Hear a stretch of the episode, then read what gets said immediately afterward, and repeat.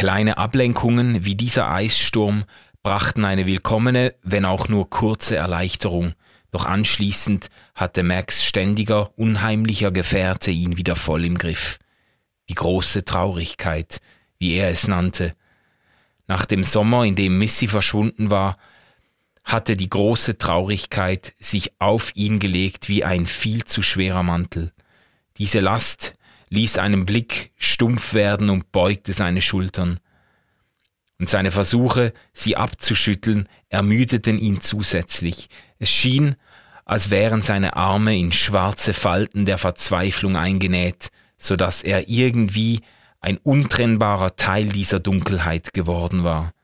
Er aß, arbeitete, liebte, träumte und spielte in diesem schweren Gewand, das an ihm zerrte wie ein Bademantel aus Blei, und täglich trottete er durch trübe Verzweiflung, die allen Dingen die Farbe aussaugte.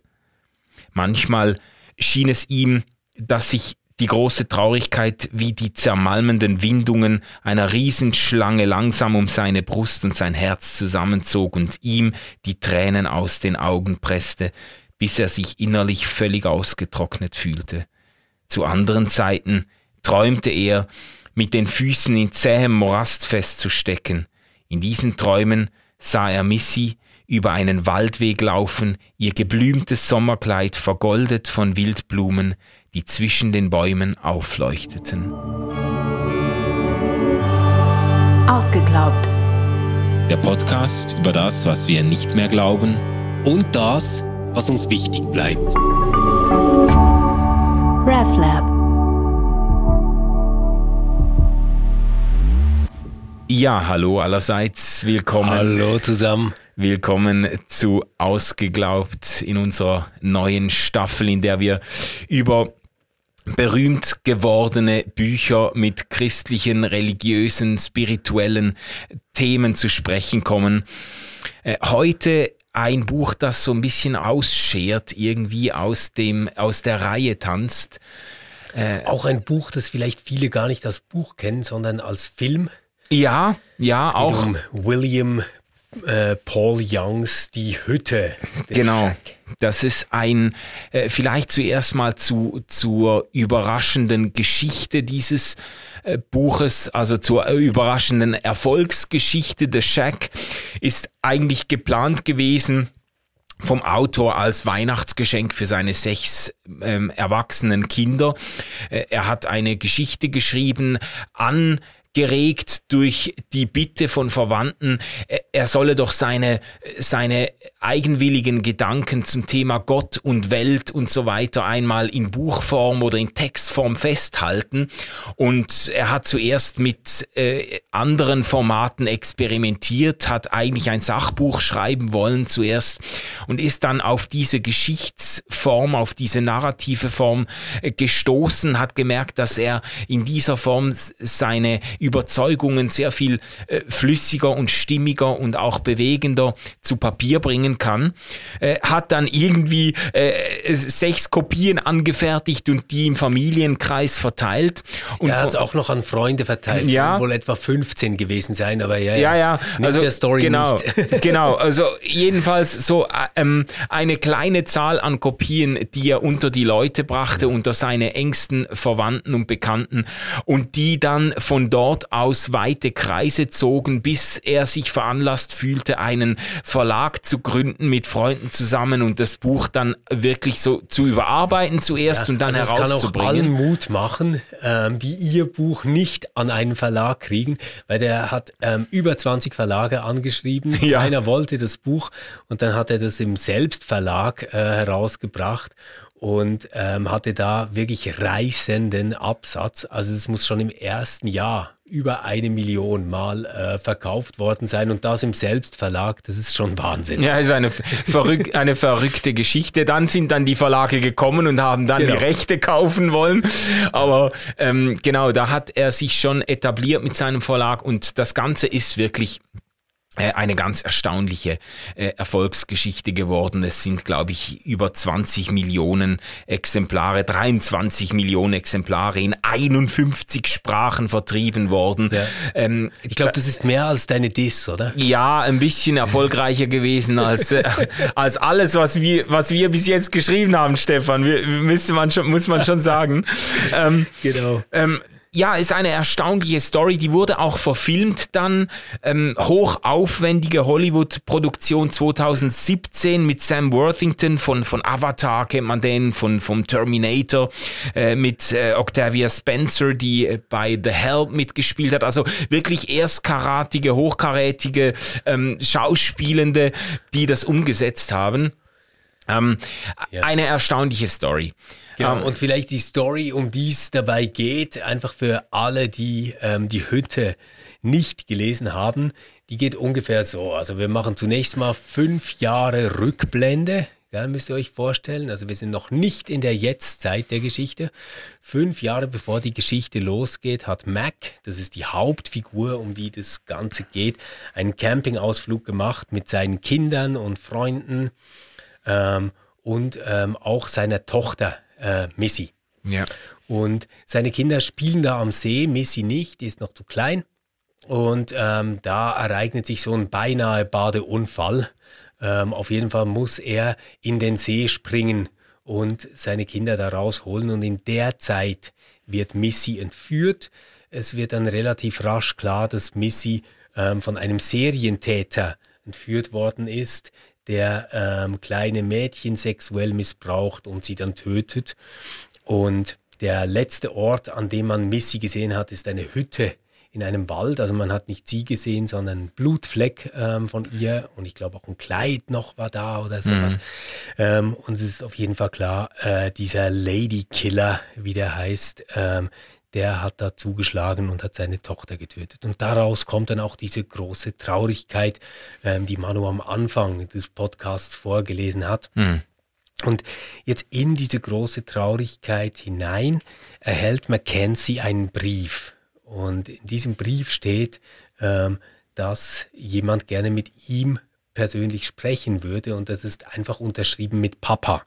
Das ist für Mac irritierend, weil ähm, seine Frau nennt ähm, den lieben Gott immer Papa.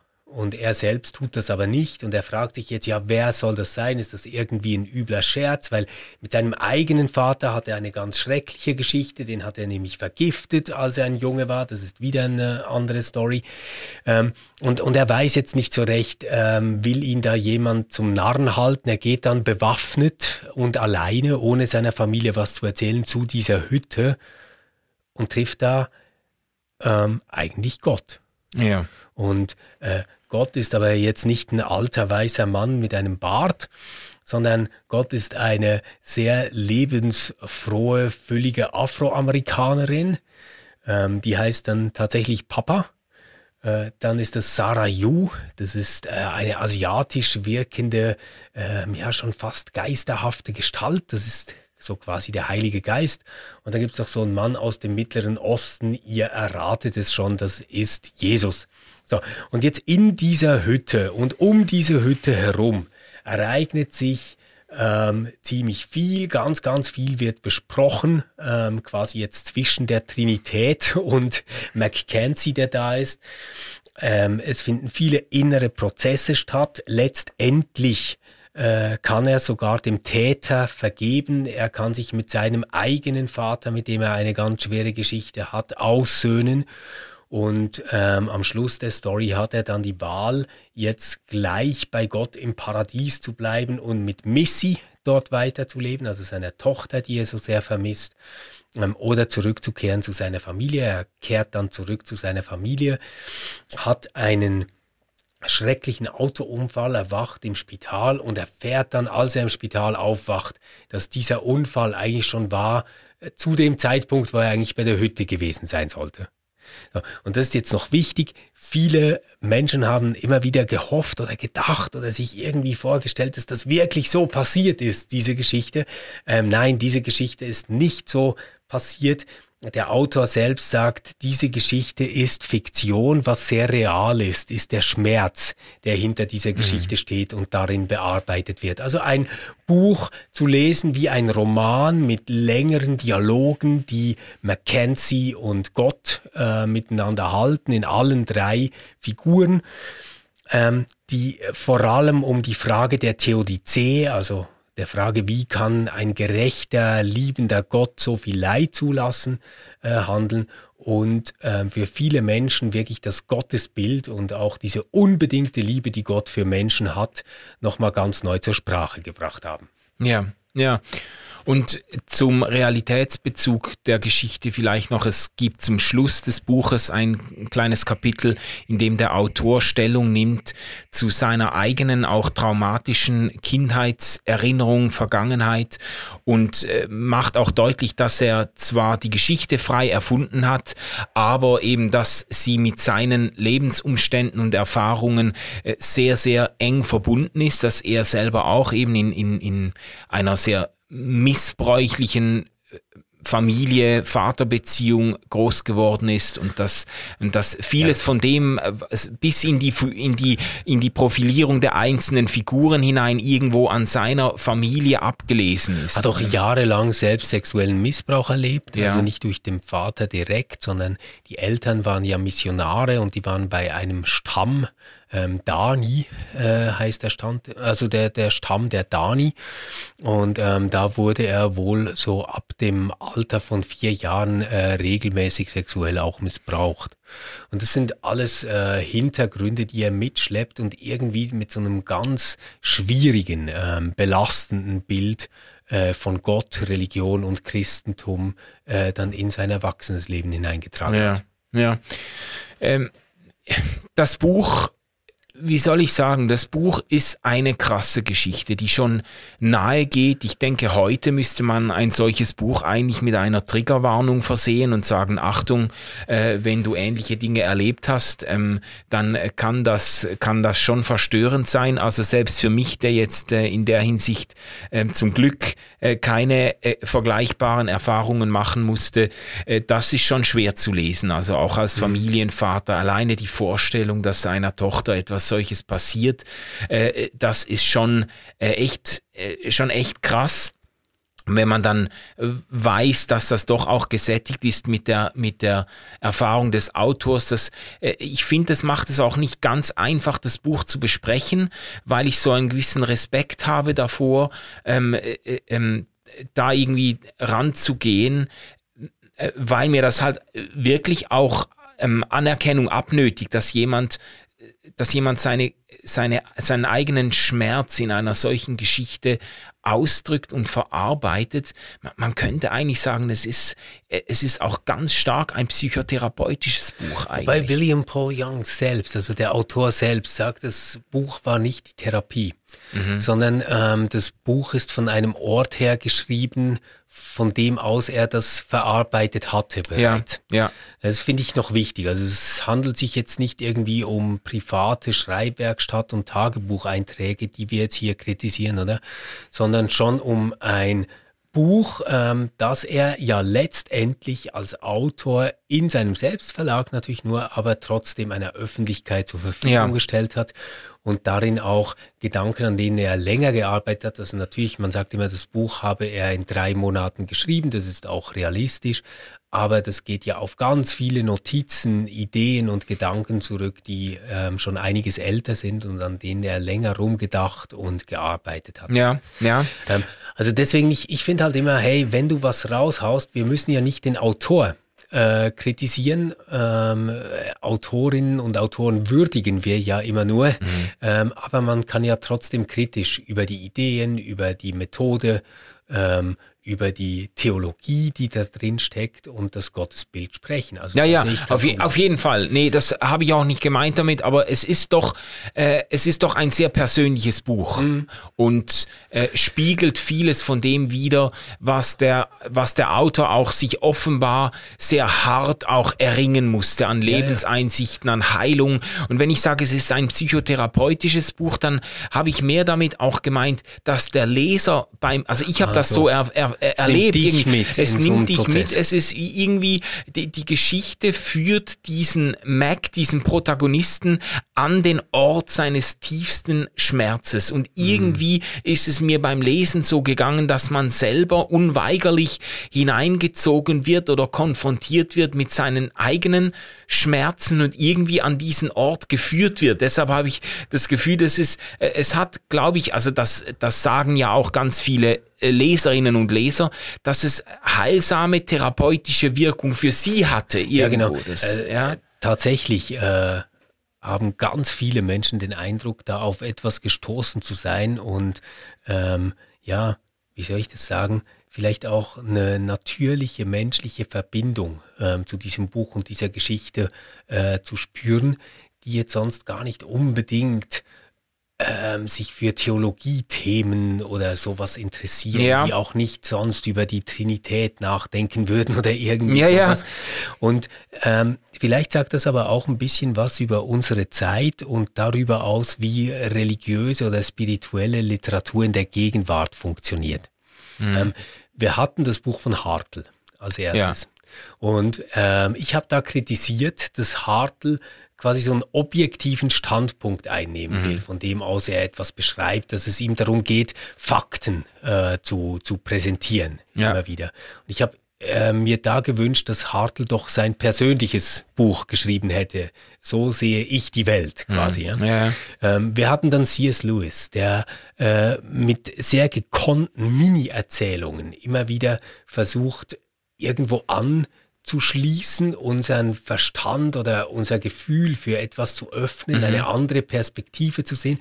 Aber es ist alles total auf Nachvollziehbarkeit, auf Verstand, auf Denken Ja. ausgelegt. Immer noch mit einem objektiven Anspruch. Genau. Ja. Und, und dann haben wir auf der anderen Seite Eckhart Tolle und jetzt William Paul Young, die sehr stark von einer persönlichen Betroffenheit, von einem Stimmt, ja. Involviertsein als ganzen Menschen ähm, her schreiben, denken, sprechen, äh, die äh, uns, ja, also jetzt, jetzt vor allem auch ähm, William Paul Young, ähm, eine Geschichte erzählen, die uns mitnehmen soll, Mhm. ähm, wo dann solche Dialoge drin vorkommen, in denen uns etwas aufgehen soll. Ja. Aber diese emotionale Involviertheit scheint mir hier bei William Paul Young ganz, ganz entscheidend zu sein bei die Hütte. Ja, und ich glaube, das macht den Erfolg des Buches auch aus. Ich glaube, man, man braucht überhaupt nicht zu recherchieren, um zu sagen, äh, dass es ganz sicher kein Buch über die Theodizee-Frage und das Wesen der Trinität gegeben hat äh, in der äh, Geschichte der Kirche ever,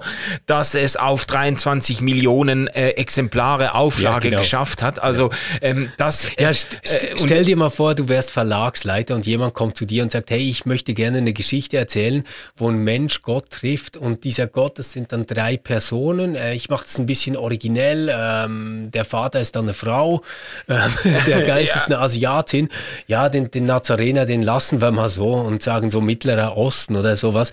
Ähm, dann würdest du wahrscheinlich sagen, oh, ich glaube, das wäre keine gute Geschichte, oder? Ja, ja. Und so haben ja auch die ersten Ja, auf das. Manuskript reagiert. Es ist, äh, es ist ein erstaunlicher Erfolg geworden, nicht nur, sicher auch in der amerikanisch-evangelikalen Szene, die ja doch sehr, sehr groß ist und immer noch der dankbarste Buchmarkt. Wobei ich Aber dir sagen muss, dass meine Mini-Recherche zu diesem Buch ergeben Ja. hat, dass von nirgendwoher so viel Gegenwind kommt wie aus dem evangelikalen. ja, ja. Milieu. Ja klar, das, wirklich verwundert mich gar nicht. Also nee, äh, da wird er wirklich so als Irrlehrer dargestellt, Ja, ja. Ähm, der die Bibel verkürzt, der ähm, biblische Wahrheiten komplett ausblendet.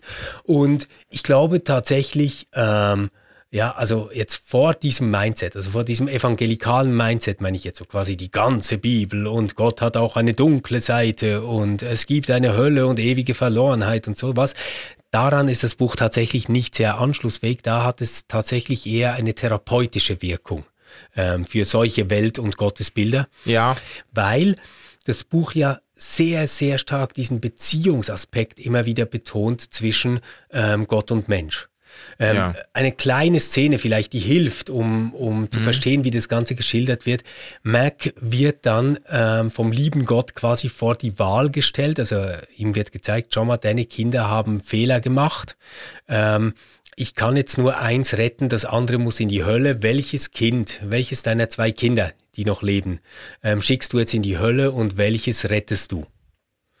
Und äh, Mackenzie verzweifelt und sagt dann am Schluss, ähm, das, das, das kann ich nicht, das geht einfach nicht, ähm, dann gehe ich in die Hölle und die beiden sind gerettet. Oder was natürlich wirklich äh, schon fast eine plumpe Analogie ist ähm, auf die Bedeutung des Kreuzes und mhm. das, was äh, Gott am Kreuz getan haben soll ja. äh, in Jesus. Aber letztendlich geht es darum, dass gerade dieses Bild des strafenden Gottes ähm, überwunden werden soll und der Mensch nachempfinden soll, so wie ideale Eltern wären, so wie ein ideales Umfeld wären, in dem ich sicher bin so ist der liebe Gott, so ist der Himmel, so ist die Trinität ja. untereinander. Ja, ja. Und äh, gerade diese Aspekte oder Zuspitzungen haben ihm von konservativ-evangelikaler Seite dann natürlich auch einige Schelten eingebracht, auch ein universalistischer Zug in dem Buch und so weiter. Also das, das äh, hat ihm nicht nur Freunde gemacht, das ist halt auch eine Szene, äh, da, da werden wir ja bei Rob Bell dann auch nochmal drauf zu sprechen kommen, die, äh, die äh, brechen den Stab sehr schnell über Menschen. ja. Aber ähm, er hat sicher auch eine ganz begeisterte Leserschaft dort gewonnen. Ich, ich finde es aber bemerkenswert, nach allem, was ich herausfinden konnte, dass The Shack, die Hütte, eben nicht nur von diesem frommen Lager gelesen wurde, ja, sondern also er auch. War ja auch bei Oprah. Er war bei Oprah. Äh, äh, es hat wirklich auch sonst irgendwie spirituell oder auch schon nur psychologisch interessierte Leute. Ich war, ich war damals vor ein paar Jahren im Zug unterwegs, als im Abteil neben mir mhm. einer die Hütte las und dann gefragt wurde von seinem Kollegen, du, was liest du hier? Und dann hat er so gemeint, ja, also äh, hat er so ein bisschen gezögert, ja, also du weißt ja, mit Glaube und Gott äh, habe ich eigentlich nichts zu tun, aber diese Geschichte ist echt gut. Und da habe ich noch gestaunt. Da, ich habe auch Videos gefunden auf YouTube, wo äh, Menschen, die jetzt so ähm, wirklich von einem Background herkommen, wo wir sagen würden, naja, die sind jetzt wirklich nicht, also per Selbstbeschreibung, meine ich ja. jetzt, irgendwie christlich angebunden, sondern ja. so spirituelle ähm, Lehrer, ja. äh, die Mantras sonst rausgeben und so, besprechen das Buch und den Film und empfehlen das allerwärmstens. Ja, das ist wirklich verrückt. Ja, ist krass, ist krass. Hm. Ähm, vielleicht das noch, bevor wir das inhaltlich ein bisschen näher anschauen. Ähm, ich bin ihm ja begegnet dem äh, William Paul genau, Young. Du hast ihn äh, genau, wir haben ihn, einge wir haben ihn eingeladen äh, in unsere Kirche damals, haben eine äh, ähm, überkirchliche, äh, gemeinschaftliche Veranstaltung gemacht. Darfst du sagen, was so einer kostet, wenn der kommt? Du, ähm, wenn ich mich richtig erinnere, und das finde ich eben, ich muss wirklich sagen, also wir können, wir können über das Buch dann kritisch reden, wie wir wollen, aber der Typ, äh, wie ich den erlebt habe, der ist absolut großartig. Das ist jetzt die Antithese Keine zu allem. Diva. Hey, keine diese evangelikalen Megachurch-Pastor-Allüren, Fünf-Sterne-Hotel und so, nix da. Der hat bei Freunden gewohnt, im, äh, im Wohnzimmer geschlafen.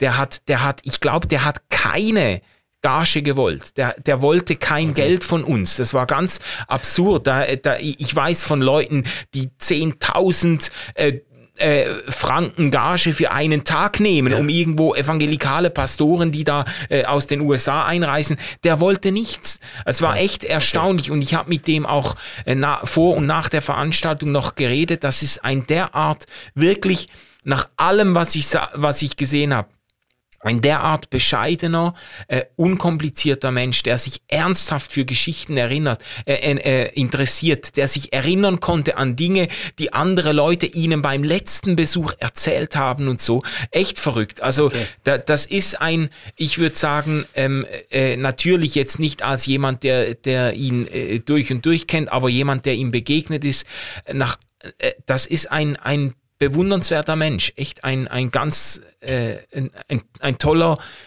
der hat eine Wahnsinnswandlung durchgemacht. Wenn er erzählt von, wie er gestartet ist und die Voraussetzungen, die er hatte, das ist jetzt wirklich, muss ich sagen, einer derjenigen Leute, die mich äh, live und in Farbe wirklich nochmal beeindruckt haben. Cool. Ja.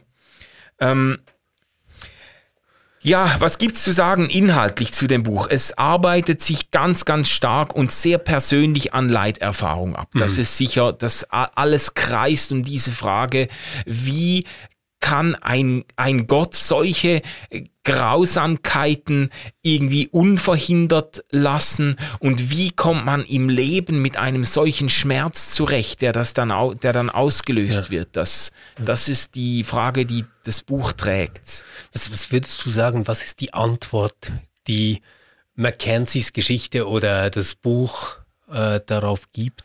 Also ein Zug, den ich ganz stark sehe in dem Buch und der mich auch so inhaltlich, sachlich an Jürgen Moltmann erinnert, Aha. das ist so diese, diese, dieser Aspekt des mitleidenden Gottes. Also ja. Gott wird enorm nah in dieser Geschichte. Ja. Eben, der, der verbringt das Wochenende quasi in dreifaltiger Präsenz mit diesem, äh, mit diesem Mac zusammen. Ähm, ähm, man, man merkt oder spürt den Dialogen ab, wie, wie, wie Gott mitleidet mit dem, mit der Not dieses Menschen. Und es ist natürlich auch eine sehr starke Free Will Defense. Also diese, das, das haben wir übrigens bei C.S. Lewis auch. C.S. Lewis hat ja in, in dem Buch Stimmt. auch einen Teil das zu Theodizee. gar nicht betont. Nee, haben ich, wir ja. da nicht besprochen, aber da erklärt er sich mhm. das Leid eigentlich auch als Folge der ähm, missbrauchten Freiheit der Geschöpfe. Und, und William Paul Young, äh, wie ich das verstanden habe, zumindest argumentiert auch ganz stark in die Richtung. Also Gott ja, hat eine. Also der freie Wille ist ganz entscheidend ja. und der freie Wille ist aber zugleich nicht aus der Welt zu bekommen, weil es sonst auch keine echte Liebe und Zuwendung gäbe. Ja, genau. Also es ist, ist genau. so Paul Youngs äh, äh, Grundprinzip, das er, das er da spielt. Und es hat ja zunächst mal eine Plausibilität. Zu sagen, ja. naja, ich stelle mir jetzt Gott als jemanden vor, der auf Augenhöhe mit den Menschen in einer Liebesbeziehung sein will. Ja. Deswegen darf er die quasi nicht so vereinnahmen, dass die keine Freiheit mehr haben, denn nur wer frei ist, kann auch wirklich lieben. Ja. Ähm, und dadurch passiert dann auch ähm, zum Teil Schreckliches, indem diese Freiheit auch missbraucht werden genau, kann. Genau, genau. Das ist, ich glaube auch, das ist die, die Linie entlang derer er argumentiert, ganz sachlich. Die Freiheit ist nicht Wert an sich, sondern ist äh, äh quasi äh, Bedingung zur Möglichkeit von Liebe. Also mhm. es geht letztlich um die Verwirklichung einer Liebesbeziehung äh, oder einer, einer liebevollen Verbindung zwischen Mensch und Gott. Und dazu gehört eine Freiheit, die eben auch ähm, fehlgeleitet werden kann und dann sehr viel Leid aus sich heraussetzt. Und da würde ich aber sagen, das ist nur das eine Moment, ja. äh, wie er mit der Theodizee-Frage umgeht. Das andere Moment ist ja eigentlich eine starke Vorstellung von einem Himmel als Ort, an dem das Ungerechte wiederhergestellt werden ja, kann ja. und in dem Schmerz geheilt wird. Ja. Also quasi bei, äh, bei dieser Geschichte muss ja jetzt gerade das Leben nicht in dieser Lebenszeit auf Erden aufgehen, ja. sondern der Himmel ist nochmal ein Ort, an dem das gefixt werden kann, was auf Erden nicht geklappt hat. Ja. Also ähm, er kann sich noch mit seinem Vater, der jetzt auch im Himmel sitzt, ähm, versöhnen. Er sieht, wie seine Tochter im Himmel ist und dort äh, Glück empfindet und es mhm. ihr gut geht und sie geborgen ist. Und das, das bedeutet quasi, es gibt nochmal ähm, einen anderen Ort zu dieser Welt ja. an dem eigentlich das wirklich Entscheidende, nämlich das, dass ich Gottes Liebe und Versöhnung und sein Wille zum Heil etc. dann wirklich durchsetzen mhm. kann. Mm, mm, Also deswegen Theodizee, Stimmt, ja, ja, das Böse kommt in die Welt, weil Menschen einen freien Willen haben ähm, und das, was dabei als Kollateralschaden quasi dieser Bedingungsmöglichkeit von Liebe passiert, kann im Himmel durch Gott selbst geheilt werden und Gott ist dann nicht der strafende Richter mhm. ähm, oder die äh, Anklägerin, ähm, sondern Gott ist eigentlich die Therapeutin, die mit überschäumender Liebe, indem sie Menschen in den Arm nimmt, ähm, uns wieder fixt und wiederherstellen kann. Ja, genau, genau. Ich glaube, das, das trifft das Bild eigentlich recht gut.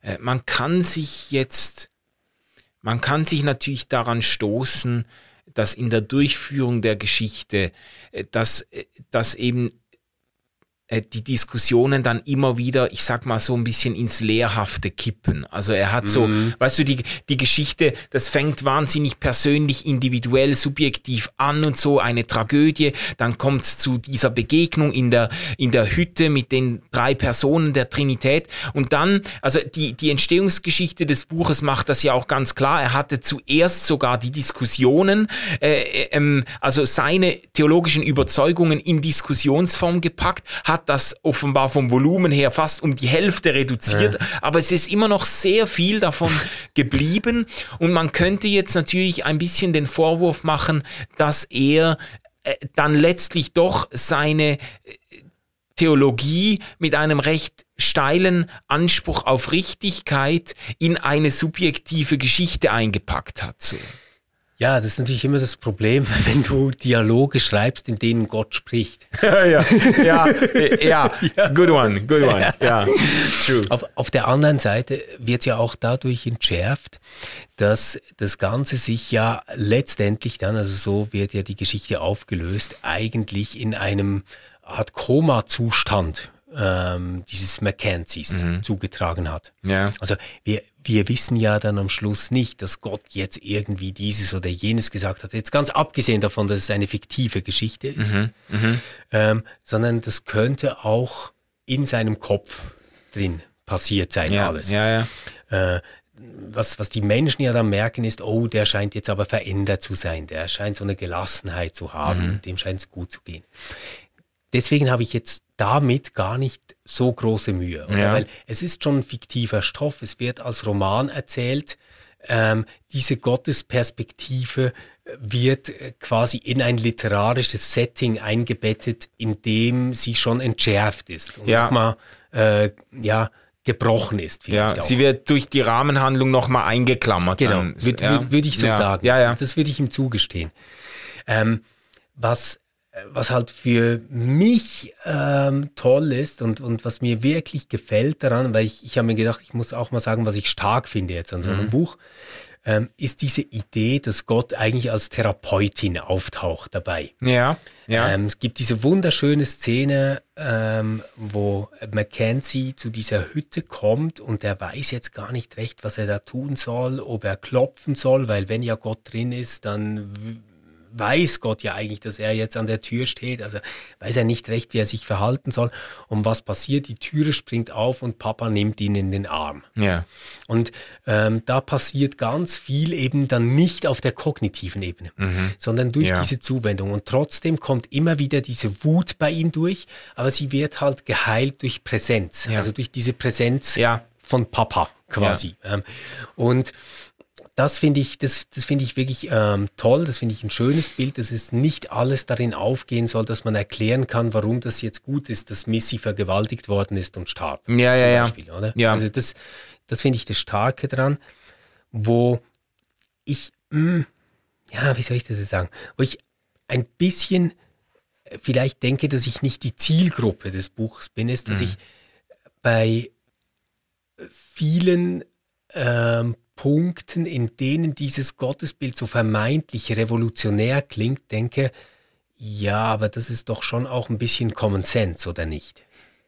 Also weißt du, wenn du nicht so aufgewachsen bist, ja. Ja. dass du die Hölle gefürchtet hast, vor Gott Angst hattest und immer das Gefühl hattest, dass du nicht genügst und Gott dich nicht lieb hat, mhm dann erfährst du jetzt auch nicht mega viel Neues in diesem Buch. Ja, äh, das finde ich jetzt das finde ich jetzt sehr interessant, die Beobachtung von dir, weil ich natürlich das Buch auch, die Geschichte auf, auf einem Hintergrund wahrgenommen habe, auf dem das, was hier über Gott gesagt hat, wirklich etwas etwas Befreiendes und Revolutionäres hat.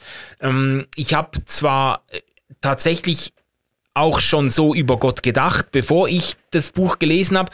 Aber ich kann natürlich noch sehr gut nachvollziehen, dieses Mindset, von, äh, äh, aus dem sich die Geschichte quasi äh, befreien will, dieses Gottesbild, das die Geschichte eigentlich ganz äh, äh entschieden hinter sich lassen will. Das kenne ich natürlich aus eigener Erfahrung. Aber dann nimm uns mal mit, was sind so diese revolutionären Momente, wo du sagst, da ist dieses Buch wirklich wertvoll? Ich sage nicht, dass es die nicht gibt. Es mich wirklich wunder, wo bedeutet dir ähm, das Buch etwas? Ja, du, du hast, du hast eigentlich die, finde ich, die wesentlichen Punkte jetzt schon genannt. Also diese, diese Einsicht, dass Gott eben äh, kein moralischer ähm, äh, Buchhalter ist, der irgendwie die guten und schlechten Taten aufsummiert und dann strafend eingreift oder so. Die Vorstellung, dass das, das Böse entschieden nicht auf Gott zurückgeht, sondern Gott mitleidet. Äh, es hat ja einen sehr stark antideterministischen Touch auch dieses Buch. Also ja. die Vorstellung, ja, wenn das passiert ist, dann hat Gott das auch so gewollt und wollte dir wahrscheinlich was beibringen mit und so. Das da wird, ist das Buch die Gegenthese. Da oder? ist Bu das Buch wirklich entschieden dagegen und versucht, das wirklich als Fehlvorstellung auszuräumen. Und, und da konnte ich natürlich schon mitgehen, weil mhm. ich, weil ich diese äh, Erklärungsmuster natürlich noch kenne aus meiner religiösen Sozialisierung heraus. Und auch so diese er hat ja dann auch ein Buch noch nachgeschoben, ein Sachbuch Lügen, die wir über Gott glauben oder ja. irgendwie sowas, wo er äh, eigentlich ganz äh, dieselben Themen, die in die, der Hütte vorkommen, nochmal äh, eins zu eins bringt und als eben Fehlvorstellungen vorstellt, die es auszuräumen gilt. Und äh, da, da kann ich mich natürlich, also ich, ich kenne das Mindset, dieses auch konservativ-evangelikale Mindset, ähm, auf, auf, ähm, auf dessen Hintergrund eine solche Geschichte natürlich eine Wahnsinnsbotschaft der Befreiung und der überraschenden Zuwendung und Liebe Gottes ist. Und wenn man jetzt diesen Hintergrund nicht hat, da kann ich mir sogar denken, dass man das dann liest und denkt, ja gut, aber äh, ja. So, so ein Gott würde ich noch nehmen. ja, genau, genau. Ja, okay, das, das kann ich verstehen. Für, für mich ist gerade da vielleicht das, was ähm, das Buch für mich so ein bisschen uninteressant macht, dass Gott überhaupt nicht mehr ein Geheimnis bleibt. Mhm, ja, ja. Also Gott wird irgendwie so ähm, zum Vater oder zur Mutter, wie man sich so einen idealen Elternteil ähm, in einem Adoptionsprozess vorstellen würde. Mhm, yeah. Also das ist einfach ähm, überschäumende, grenzenlose Liebe und auch dort, wo wir Gott nicht verstehen können, äh, nämlich eben zum Beispiel, warum durfte die kleine Missy entführt und ähm, getötet werden, ähm, ist letzten Endes immer Gottes Liebe der Grund dafür, dass das passiert. Es gibt ähm, nicht nur keinen Dualismus, also gut, böse, ja. jetzt im Sinne ähm, von einer kosmologischen Dimension, also dass da irgendwie ein Gegenspieler wäre, das ist mir ja sympathisch, sondern es gibt auch nichts an Gott, was wir nicht ähm, sofort verstehen würden. Mhm. Also ja. Gott eckt überhaupt nicht an. Äh, ja. Diese Frage quasi, wie kann Gott das dann zulassen, die wird ja eigentlich so beantwortet, naja, Gott hat sich halt für die radikale Liebe entschieden und das ist der Preis, ähm, den Gott dafür bezahlen muss. Yeah. Aber im Jenseits äh, wird das alles wieder gefixt. Ja, ja. Oder ähm, dann auch bei, bei der ganzen Idee der Vergebung ähm, läuft es nicht so, dass Gott irgendwie Partei nimmt ähm, für das Opfer, also Gott ist nicht parteiisch mit dem Opfer, sondern Gott ist quasi ein Elternteil, ähm, zu dem alle Kinder dieser ganzen Erde gehören und die hat er gleichermaßen lieb, egal ob sie jetzt Massenmörder sind, ähm, die die Gräber haben ausschaufeln lassen oder ob sie in diesen Gräbern selbst drin liegen. Mhm. Ähm, das sind halt alles seine Kinder, er hat sie alle ganz doll lieb und er ist dann manchmal traurig, dass sie blöde Sachen machen, aber eigentlich liebt er sie vor allem. Ja, yeah. Ich, ich kann das nachvollziehen, was du sagst in, in betreffend der Erklärung von Geheimnissen. Ich glaube, ähm, der Autor hat halt wirklich ganz spezifische Vorstellungen vor Augen, die er als Fehlvorstellungen identifiziert, Fehlvorstellungen Gottes und vielleicht auch bestimmte Rekurse auf das Geheimnis, die ihm sehr unsympathisch waren. Also ich kenne das jetzt auch aus dem, der ganzen neokalvinistischen Szene. Immer da, wo das Geheimnis auftaucht, ist eigentlich äh, ist eigentlich Gele Gelegenheit oder Anlass, äh, Alarm zu schlagen, weil das sind immer, die Geheimnisse sind immer ganz furchtbar. Also es ist immer, es ist ein Geheimnis, wie Gott den Holocaust äh, vorherbestimmen ähm, konnte und auch als Erstursache hinter allen Gräueltaten steht und gleichzeitig keine Verantwortung dafür übernehmen muss. Das ist ein Geheimnis, oder? Ja. Und, und diese solche aber das Arten, meinte ich wirklich nicht nein, nein, Geheimnis. Nein, nein, aber da, ja. das meine ich jetzt, mhm. das habe ich dir auch nicht unterstellen wollen, ja. sondern ich glaube, dass diese Aufklärungsarbeit, die in der Hütte passiert zwischen den Personen der Trinität und Mac und so, dass, dass da eben sage jetzt mal, diese dunklen Geheimnisse aufgeklärt werden sollen. Und ich habe deine Kritik jetzt so verstanden, dass dann aber eigentlich nichts mehr übrig bleibt, was irgendwo unser Denken und Verstehen übersteigt und wo wir auch die Waffen strecken müssen und sagen, ja, ähm, das lässt sich jetzt aber nicht so schiedlich friedlich ins Konzept ähm, liebender Eltern einordnen mhm. oder so. Mhm. Das also ich, ich finde ja das Bild ähm, einer liebevollen Mutter oder eines liebevollen Vaters ein gutes Bild für Gott. Ja. Ich stoße mich dann daran, wenn Gott in diesem Bild aufgeht. Ja. Ja. Das ist mir dann zu wenig. Also ähm, jetzt, jetzt haben wir quasi einen seltsamen Rollentausch, habe ich langsam das Gefühl. Aber wenn ich, wenn ich jetzt sagen müsste, was ich an der Bibel mag, ja. dann mag ich daran diese Ambivalenzen, die da stehen und die ähm, drin geblieben sind. Von einem Gott, der auch der Rächer der Witwen und Waisen sein kann. Mm. Von einem Gott, der ähm, schreckliche Dinge befiehlt, ähm, der einen erschrecken kann. Äh, und ich, ich sage da nicht, Gott ist so, ich sage nicht, Gott ist so, sondern ich sage, ah, krass, auch so haben sich Menschen den lieben Gott vorgestellt. Ja. So, oder? Ähm, oder dann, wenn ich in, in die Evangelien gehe, dann habe ich dort mindestens das Gefühl, dass dann Jesus ist, der uns zu einer ziemlich ähm, wie soll ich sagen, vereinnahmenden, anstrengenden, auch entbehrungsreichen Nachfolge auffordert. Mhm. Der will etwas von uns.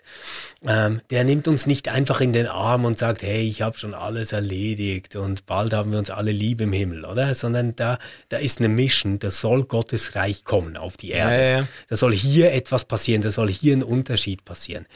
Wenn ich, wenn ich dann zu Paulus weitergehe, auch da ist nicht einfach nur der, der liebende Gott, sondern da ist zunächst mal ein Mensch, der anerkennen muss, dass er sich selbst völlig verfehlt, indem er ein Selbst sein will. Und seine einzige Rettung besteht darin, sich durch Christus Christusförmiger äh, machen zu lassen. Hm. Also da muss etwas geschehen mit ihm, was jetzt nicht auf dieser reinen Eltern-Kind-Beziehung eben passiert, hm. sondern da, also da, da passiert quasi nicht nur eine ähm, ähm, kleine Versöhnung oder ein Loslassen oder Vergebung oder irgendwie sowas, sondern da geht es um eine ganze Transformation. Und ich, ich, ich frage mich halt bei, bei dem Ganzen, ähm, was, was die Hütte anbietet, ob das äh, vielleicht auch so ein bisschen spirituelles Wellnessprogramm ist. Also ich denke mir jetzt Gott als liebe Mama, die mich in den Arm nimmt und wenn ich traurig bin, dann ist sie auch traurig, weil ich bin ja auch traurig. Ähm, aber sie hat auch die lieb, die Böses machen, darum habe ich die auch lieb und im Himmel haben wir es dann mal alle wieder gut. Ja, äh, ja, okay. Das ist jetzt natürlich schon sehr karikiert und ich muss schon sagen, da laufen meine Intuitionen wirklich in eine andere Richtung. Das mhm. ist ja, du hast gesagt, das magst du an der Bibel, das ist das, was mir Mühe macht an der Bibel, diese Ambivalenz und ich kann mir da eigentlich nur helfen damit und also ich halte das auch für theologisch ziemlich äh, stimmig oder überzeugend, äh, dass eben Jesus Christus diese Ambivalenzen eben ausräumt. Also das eben, ausräumt. Ja, das, das ist eben, das, das ist eben das, was und das das würde ich bei der Hütte auch so sehen. Ich glaube, ich glaube, er hat ähm, explizit oder implizit einen ganz stark christologisch äh, hermeneutischen Ansatz, also ein, ein ganz starkes Bedürfnis, Gott so konsequent wie möglich von Jesus her zu verstehen, von der in Jesus geoffenbarten Liebe Gottes her zu verstehen. Und das wäre ja die Art, in der ich auch diese ambivalenten Texte der Bibel lesen wollte, also oder lesen lesen äh, äh, möchte. Ähm, ich kann zugestehen, dass sich Leute Gott auf ganz verschiedene Art vorgestellt haben und natürlich auch in der äh, in der äh, ähm, äh, Überlieferung der Bibel auch als Rächer, als Kriegsgott, als Wettergott, als whatever. Aber ich bin eben dann sehr froh, dass für mich in, in äh, dem menschgewordenen Sohn eben deutlich wird, was Gott wirklich ist und was eben nicht. Ja, und ich würde dann ah, die ganzen, krass, die ganzen ja. Bibeltexte eben ja. noch einmal von dort her ja, neu lesen und auch neu bewerten mhm. wollen. Und deshalb könnte ich das dann, ich kann das nicht so schön stehen lassen, schon gar nicht als faszinierend, wenn die Bibel Gott dann auch als Rächer oder Kriegsgott beschreibt oder so, weißt ja. du? Ja, oder und, und für mich steht natürlich da alles unter dem Vorzeichen, dass das ja menschliche Vorstellungen und Ideen sind, die wir uns von Gott machen. Also für, für mich ist ja nichts, was da drin steht, jetzt irgendwie ähm, so Gottes Wort, dass Gott sich darin einfach selbst beschrieben oder gezeigt hätte, sondern es ist ja nur so Gottes Wort, dass wir ähm, quasi in der Auseinandersetzung mit diesem Buch, mitten in unserem Leben, ähm, durch den Geist, ähm, im Gebet etc. vielleicht so etwas wie eine Anrede Gottes erfahren können. Also so, mhm. äh, so würde ich es da verstehen. Und da fehlt mir halt jetzt bei, und, und das ist aber eigentlich gar keine Kritik jetzt an diesem Buch insgesamt. Gell? Ich, ja, ich finde wirklich, ja. man kann so ein Buch ähm, ruhig schreiben, aber ich würde sagen, wenn es jetzt um ein Gottesbild insgesamt geht, und ich glaube schon, dass er da ein sehr starkes Gottesbild auch entwirft, halt ja, mit diesen ja. drei äh, trinitarischen Figuren, mit diesen ganzen Dialogen, die da passieren, da fehlt mir dann doch auch ein Stück weit ähm, die Inanspruchnahme des Menschen. Also ich, ich okay, ja. ganz stark ausgedrückt, was soll der Mensch ähm, hoffen? Mhm. Der darf hoffen, dass Gott ihn ganz fest lieb hat mhm. und Gott Liebe ist. Und ja. das finde ich schön. Und daran okay. Äh, gibt es auch kein Aber. Was mir fehlt, ist dann zweitens die Frage, was soll ich jetzt tun? Ja. Okay, ähm, aber das, da könnte ich dann wieder mitgehen. Nicht so sehr mit der Ambivalenz, die sich dann ins Gottesbild äh, äh, vielleicht einträgt, aber mit dem, mit dem Anspruchscharakter, äh, ähm, des Evangeliums oder der, der, der, der, der christlichen Botschaft, da könnte ich schon mitgehen. Da muss man, muss man wahrscheinlich sagen, es ist in erster Linie wirklich ein seelsorgerliches Buch, das, das jemanden, der zutiefst verletzt ist und in seinem, in seiner Verbitterung gefangen ist, irgendwo umarmt und befreien will. Es ist jetzt nicht unbedingt ein, also es lässt sich nicht vergleichen mit Bonhoeffers Nachfolger Nein, genau, oder so. Genau, weißt oder du, das, weil, das, äh, äh, genau dort hättest du immer wieder diese Ambivalenzen. Oder bei, bei Bonhoeffers ja, Nachfolge. Ja. Und du würdest immer wieder in Anspruchnahme äh, stehen. Ja, ja. Ähm, ja, ja. ja. Aber, aber jetzt nehme ich trotzdem etwas Wunder, Manu. Wir haben nicht abgesprochen, dass wir darüber auch sprechen wollen, aber es interessiert mich jetzt wirklich sehr. Warum fällt es mir so viel leichter, Eckhart Tolles Seelsorgebuch so gut zu finden, mhm. in dem es ja eigentlich darum geht, in dieser Präsenz anzukommen, sie mhm. zu fühlen, sie zu spüren ähm, und sich davon heilen zu lassen. Ähm, und warum fällt es dir so viel leichter, dich von dieser Geschichte berühren zu lassen? Und ich glaube, wir haben ja beide, wenn wir ganz offen sprechen, eine gewisse Aversion gegen das jeweils andere Buch. Also jetzt gar nicht, wirklich nicht böse gemeint. Ich finde es gut, gibt es dieses Buch. Ähm, aber ja, da hast du. es ist nicht mein Buch, weißt okay, du? Okay, okay, weil von Aversion hast du ja bis jetzt nichts gesagt. Nein, nein, das ist aber, sehr also, stark gewürdigt auch. Ähm. Aversion wäre wirklich viel zu stark, aber ähm, irgendwie so dieses Storytelling bis in die Sprache hinein. Ja. Ähm, dann dieses, ah, ich rede jetzt mit meinem Freund Jesus und so. Das ist mir irgendwie alles äh, weißt du, ich, ich stelle mir mm. vor, das macht mit mir vielleicht dasselbe wie Tolle mit dir. Ja, vielleicht ja. stimmt das aber auch nicht. Ja, also ich habe sogar, ich, ich habe jetzt eher den Verdacht gehabt, dass ich auf Tolle noch sehr viel, äh, sehr viel äh, aversierter wahrscheinlich schon, ja. reagiert habe. Ich fremdle einfach mit dem. Vielleicht kann man das so sagen. Wir fremdeln beide ein bisschen mit dem jeweils anderen Buch. Ähm, ich glaube, äh, das hat ganz viel auch mit der Terminologie zu tun. Ich glaube, mhm. man spürt einfach der Hütte ab, dass es ein Buch ist, das im äh, evangelikalen Dunstkreis äh, äh, entstanden ist und mit diesen Vorstellungen äh, spielt. Und selbst wenn es sich kritisch davon abhebt, ist es immer noch ein Buch, das ganz, ganz stark lebt von einem, von einer evangelikalen Sozialisierung und äh, Gottesvorstellung. Ja, voll, und, und, und, und ich glaube, das, äh, das macht macht, äh, wie soll ich sagen, das lässt es dir jetzt nicht unbedingt warm ums Herz werden.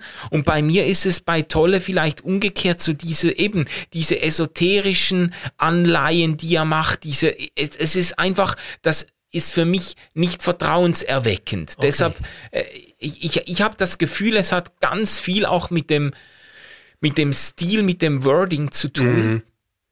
Äh, ich würde aber gerne ähm, ich würde gerne daran anschließen, eine Frage, die mich beschäftigt auf dem Hintergrund des letzten Gesprächs zu C.S. Lewis, weil ähm, uns begegnet jetzt hier eigentlich auch ein Buch, das das Ziel hat, den christlichen Glauben nach innen und außen irgendwo zu vertreten und zu verteidigen. Also äh, die Absicht ist deutlich spürbar, dass der Autor versucht, irgendwie den christlichen Gott, den dreieinigen Gott, der sich in Jesus zeigt, äh, plausibel zu machen, nahbar zu machen. Darum muss man Kenzie auch diese ganzen Grundfragen mitbringen. Oder? Genau, genau. Also, und, mhm. und äh, interessanterweise ist jetzt aber das Genre, der Stil, Stil, die Art komplett anders als die von C.S. Lewis, obwohl Lewis auch viele Bilder und Metaphern und Geschichten bringt. Aber äh, das ist, C.S. Lewis argumentiert quasi äh, unter Berufung auf eine allgemeine äh, ähm, äh, Rationalität und dieses und dieses Buch jetzt erzählt eine Geschichte und versucht eigentlich sehr, sehr subjektiv und individuell Leute irgendwie hineinzuziehen oder mitzunehmen, weißt du? Ja, ich, ich weiß, was du meinst. Ich, ich glaube, das war das, was ich auch meinte mit, ähm, wie muss man heute so einen äh, christlichen Bestseller schreiben? Ja. Ähm, eingangs des Gesprächs. Trotzdem kaufe ich diese Unterscheidung nicht ganz ab. Mhm. Ähm, weil ich würde sagen, also das, was ja bei Louis so gut funktioniert, ähm, sind gerade diese Bilder, diese ja. Sprachbilder, diese Beispiele. Ja. Und ähm, das äh, sage ich jetzt vielleicht etwas wertend. Ich glaube, Louis ging es darum, wirklich so ein ganzes Christentum insgesamt zu verteidigen. Mhm. Oder zu verteidigen, zu plausibilisieren, ja, ja. zu zeigen, wie man das sinnvoll verstehen kann. Ja. Mhm. Ich glaube, das ist gar nicht ähm, äh, sein Ziel hier. William Paul Youngs Nein, Ziel. William Paul Young will, glaube ich, gar nicht das ganze Christentum verteidigen. Ich glaube, ganz viel was so ähm, kirchliche Lehre oder Dogmatik oder ähm, biblische Texte oder sowas sind. Ähm, das ist, glaube ich, nicht das, was ihn im Kern interessiert, sondern ihn interessiert, glaube ich, vor allem, wie können Menschen den Mut fassen, ähm, zu Gott in Beziehung zu treten. Mhm. Und, und da stellt er fest, da gibt es Hindernisse. Das eine ist die Theodizee-Frage, also ähm, vor allem auch, wenn das selbst erlebtes Leid ist, an dem man fast zerbricht. Mhm. Und sich dann fragt, wer ist dieser Gott? Also die Frage auch nach, nach Gottes Gerechtigkeit in diesem eigenen Leben etc. Ähm, und dann ähm, vielleicht auch so diese Vorstellung, dass doch alles irgendwie kirchlich überfrachtet ist, oder ist ja kein Zufall, dass Mackenzie nicht gerne zur Kirche geht, ja, ja. Dass, ihm, dass, ihm, das alles keine Freude macht, etc. Das ist ja schon ein bisschen so ein Zielpublikum beschrieben. Und ich glaube, das, was er hier anbieten will, ist ein Gottesbild eines Gottes, der so ungefährlich, aber zugleich so liebevoll und interessant ist, mhm. dass man sich auf ihn einlassen will. Ja, aber Okay, aber was, worauf ich eigentlich abheben wollte, äh, auch wenn ich zugestehe, ähm, die Hütte macht implizit auch viele sehr ähm, deutliche Ansagen, was Gott betrifft. Ja. Aber ich würde doch sagen, es ist doch auffallend, dass, dass, dass vielleicht das apologetische Buch äh, des 20. Jahrhunderts, die äh, C.S. Lewis's ähm, Mere Christianity, einen, einen objektiven Anspruch verfolgt und ein Sachbuch ist und das ähm, apologetische Buch vielleicht äh, unserer Zeit oder zumindest eines der ver verbreitetsten und populärsten äh, christlichen äh, Bücher überhaupt eine Geschichte erzählt jetzt in unserer Zeit. Das, ja. das, das, ich, ich frage mich, weißt du, ist das die Transformation? Die Apologetik irgendwie auch mit dem Wandel unserer Zeit mitmacht, von einem, von einem objektiven, modernen, rationalistischen Anspruch her hin zu einem sehr viel äh, subjektiveren, individualistischeren, äh, ähm, narrativeren Anspruch, so quasi Apologetik heißt heute, es war einmal. Und dann erzählt man eine Geschichte, ja? Ja, ja, ja, ja aber das ist doch dieses Zeugnishafte, weißt du, dass man mehr. Ich, ich, ich glaube sogar, es, es, geht noch weiter. Es, es, ich glaube, es hat damit zu tun, was wir ähm, von Religion erwarten und welche Ansprüche wir dran haben. Mhm. Ich glaube, Religion in den ähm, 40er, 50er Jahren etc. war noch so ein System, das Werte liefern musste, die plausibilisieren konnte und mit Ritualen stabil halten konnte. Ich glaube, das war so die Idee ja, von, ja. von Religion, jetzt ganz pauschal gesagt. Ja, ja. Ich glaube, in der Gegenwart hat Religion viel stärker eine Erlebnisdimension erfahren. Mhm. Also Religion muss etwas sein, ähm, wo es etwas zu ähm, fühlen, schmecken, spüren gibt. Ja. Äh, man, man muss etwas machen können dazu. Ja, ja. Und ich meine, du kommst ja nun aus so einer Freikirche, die wahnsinnig viel ähm, Wert auf diese Worship Times äh, setzt. Also ja, ja. diese äh, Anbetungszeit, so Hände in die Luft und laute Musik und tolle Musikanlage, gute Bands. Experience. Das sind ja letztendlich genau solche Erfahrungsmomente ja. ähm, von, von religiösem. Absolut. Und ich glaube, ja. dass das kein Zufall ist, dass du in diesen Formen ähm, von, von Kirche und verkirchlichter Gemeinschaft äh, genau solche Erlebnismomente drin hast. Das mhm. hast du aber auch bei Retreats, die gebucht werden. Das hast du auch bei Yoga-Sessions, yeah. ähm, die äh, Zuspruch finden. Da wird etwas erlebt. Und äh, von dem her könnte ich mir schon vorstellen, dass ähm, diese Idee, dass Religion, und das wäre jetzt eben so vielleicht 40er, 50er Jahre, irgendwie ähm, diese Ressourcen für die Wertvorstellungen, die wir haben, äh, liefern soll und die stabil halten ja. soll. Ich glaube, das ist nicht mehr so entscheidend. Ich glaube, viel entscheidender ist, dass wir irgendwo ähm, Räume und Zwischenräume haben, in denen wir so etwas wie Sinn erleben. Mhm. Ja, ja. Okay, das, äh, das finde ich eine stimmige Erklärungslinie eigentlich.